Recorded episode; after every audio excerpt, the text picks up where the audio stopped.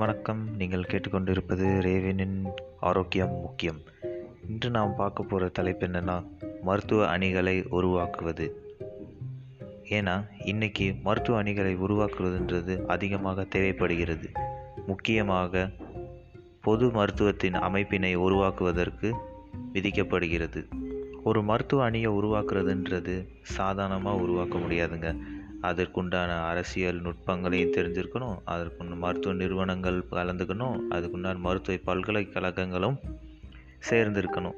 இது சட்டம் மருத்துவ கல்வித்துறை மருத்துவ மரியாதைகள் மருத்துவ நலன் முன்னேற்றம் ஆகியவற்றின் மூலம் நடைபெறுகிறது.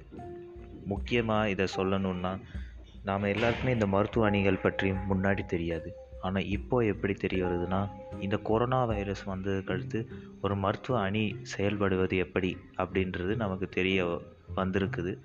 அப்படின்னு தெரியலனாலும் நான் சொல்கிறேன் அதாவது நம்மளுடைய தமிழ்நாடு அரசாங்கத்திலேருந்து அந்த மந்திரி ஒவ்வொரு இதில் சுகாதாரத்துறையில் இது பண்ணுவாங்க. சுகாதாரத்துறை அமைச்சகத்தில் கீழே செயல்படுற இது வந்து அவங்க ஒரு தலைமை டாக்டர் தலைமை மருத்துவர். அவங்கள தேர்ந்தெடுப்பாங்க. அந்த தலைமை மருத்துவர் கீழே ஜென்ரல் ப்ராக்டிஷனர்ஸ் அதாவது பொதுநல மருத்துவர்கள் அவங்களுக்கு கீழே நர்ஸ் லேப் டெக்னீஷியன் இந்த மாதிரி ஒவ்வொருத்தவங்களாக இருப்பாங்க. ஸோ இதனால் என்ன இதாகுதுன்னா மருத்துவ கல்வித்துறை மருத்துவ மரியாதைகள் மருத்துவ நலன் முன்னேற்றம் ஆகியவற்றின் மூலம் நடைபெறுகிறது. இது மருத்துவ அணிகளை நிறுவுவதில் மிகுந்த பங்களிப்பை தருகிறது. அது மட்டும் இல்லாமல் பொதுவாக நாம் என்ன பண்ணோன்னா மருத்துவ பல்கலைக்கழகங்கள் மற்றும் மருத்துவ நிறுவனங்கள் இந்த பயன்பாட்டு மூலமாக தான் முடிவு செய்யப்படணும்.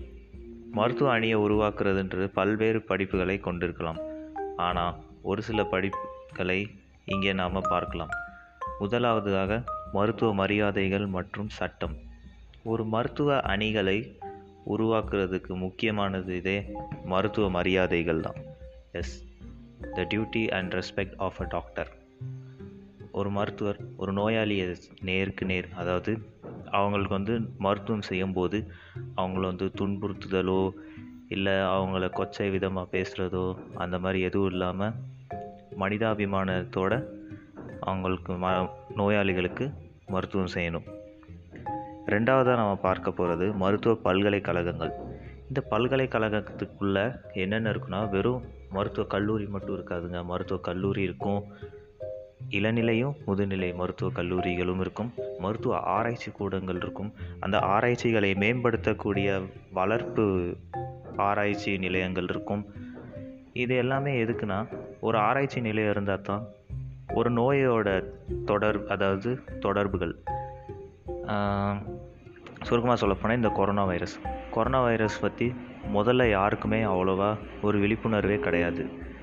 ஏன்னு சொல்லணும்னா கொரோனா வைரஸ் வந்து முக்கியமாக ஒரு சாதாரண சளி இருமல் காய்ச்சலுக்கு உண்டான அறிகுறிகள் மாதிரி தான் இங்கே இருக்கிற மருத்துவர்கள் இது பண்ணாங்க. மேலும் மேலும் ஆராய்ச்சி கூடங்கள் மூலமாகத்தான் ஆராயும் போது இது வந்து நோய் தொற்று மாதிரி பரவிக்கொண்டே இருக்கும். ஒரு நோய் தொற்று அப்படின்றது புரிய வந்தது. அதனால் மருத்துவ பல்கலைக்கழகத்துக்குள்ளே ஆராய்ச்சி நிலையங்கள் இதெல்லாம் முக்கிய செயல்பாடுகளாக செயல்படுகிறது. அடுத்து மருத்துவ நிறுவனங்கள் மற்றும் விநியோக பயன்பாடுகள். இவை என்ன சொல்லுதுன்னா மருத்துவ நிறுவனங்கள் வந்து மருந்துகள் மாத்திரைகள் மருத்துவ உபகரணங்கள் இது எல்லாத்தையும் மருத்துவ மருத்துவமனைக்கு கொண்டு போய் சேர்க்கிறதுல மருத்துவ நிறுவனங்கள் பெரும் பங்களிப்பை அளிக்கிறார்கள். மருத்துவ நிறுவனங்கள் இல்லை என்றால் நமக்கு வந்து மருந்துகள் மாத்திரைகள் இதெல்லாமே தட்டுப்பாடு ஏற்படும். அடுத்து நாலாவதாக பார்க்க போகிறது என்னென்னா மேம்பாட்டு மேலாண்மை மற்றும் முனைவோர் பராமரிப்பு. ஒரு ஆரோக்கியம் இது என்ன செய்ய ஒரு ஆரோக்கியமான செயலை நாம் செய்யணுன்னா அதுக்கு உண்டான மேம்பாட்டு மேலாண்மை முக்கியமானது. இதை கட்டுப்படுத்த கட்டிடத்தின் அளவை மற்றும் அமைப்புகள் வரிசைப்படுத்துவதையும் அதாவது ஒரு கட்டடம் கட்டுறதுக்கு எவ்வளோ தூரம் நாம் அளந்து செயல்படுத்துகிறோமோ அதே அளவு தான் இந்த மேம்பாட்டு மேலாண்மையும் நாம் ஒரு அறிகுறி பார்வையோடு செயல்படணும். அரசியல் அமைப்பு மீது மேம்பாட்டு முனைவோர் பராமரிப்புக்கு உள்ளடக்கம் முக்கியமானதாக இருக்கணும். அடுத்து ஐந்தாவதாக பார்க்க போகிறது மருத்துவ கருவிகளும் பொருட்களும். அதாவது அதற்குண்டான உபகரணங்கள் அதாவது ஏற்கனவே நான் சொன்ன மாதிரி மருத்துவ நிறுவனங்கள். இந்த மருத்துவ நிறுவனங்கள் தான் இந்த மருத்துவ கருவிகளும் மருத்துவ பொருட்களும் நாம் மருத்துவமனைகளில் அதிகமாக செயலாற்றுகின்றனர். அடுத்து சட்டப்பூர்வ உறுப்பினர்கள். இந்த சட்டப்பூர்வ உறுப்பினர்கள் யாருன்னா ஒரு அரசு மருத்துவமனை எடுத்துட்டோன்னா இப்போ தமிழ்நாடு எடுத்துட்டோன்னா தமிழ்நாட்டில் இருக்கிற அத்தனை அரசு மருத்துவமனைகளுக்கும் ஒவ்வொரு இதுக்கும் ஒரு அரசு வழக்கறிஞர் இருப்பாங்க. இந்த அரசு வழக்கறிஞர்கள் என்ன பண்ணுவாங்கன்னா நீதிமன்றத்தில் வந்து ஒரு மாதமோ இல்லை வருடாந் வருடத்திற்கு ஒரு தடவையோ? இந்த மாதிரி மா மருத்துவர்கள் இத்தனை மருத்துவர்கள் இத்தனை நோயாளிகளுக்கு மருத்துவம் செஞ்சாங்க அப்படின்ற ஒரு அறிக்கையை நீதிமன்றத்துக்கு ஒப்படைப்பாங்க. அதை உறுதிப்படுத்துவது தான் இந்த சட்டப்பூர்வ உறுப்பினர்கள் நீதிமன்றத்தில் இருப்பாங்க. மேலும் மருத்துவர்களுக்கு ஏதாச்சும் பிரச்சனை நடந்தாலும் நோயாளி மூலமாக ஏதாச்சும் பிரச்சனை நடந்தாலும் இல்லை நோயாளிகளின் உறவினர்கள் மூலமாக ஏதாச்சும் பிரச்சனைகள் நடந்தாலோ இதை சரி செய்கிறது வந்து சட்டப்பூர்வ உறுப்பினர்கள் செயல்படுத்துவாங்க. அடுத்தது ஏழாவது வந்து நிதி அமைப்பு பார்வையிடல். நிதி அமைப்பு பார்வையிடல்னால் சுருக்கமாக சொல்லப்போனால் ஒரு மத்திய அரசாங்கத்தோட சிறு சிறு நிதி அந்த நிதியை வந்து மேற் மாநில அரசுகளுக்கு கொடுத்து இதை வந்து மக்களுக்கு விழிப்புணர்வாக செயல்படுத்துறதுக்கு பொதுநல மருத்துவர்கள் இவங்க எல்லாருமே விழிப்புணர்வு ஏற்படுத்தி இந்த மாதிரி இந்த இது வாங்க இந்த இது அரசு இது பண்ணியிருக்காங்க. நீங்கள் வந்து அரசு நிலையங்களோ மருத்துவமனையிலையோ போய் உங்களோட இதை பதிவு செய்யுங்க அப்படின்னு சொல்கிறதுக்கு இந்த நிதி அமைப்பு பார்வையிடல். சரி இதையெல்லாம் இருக்கே.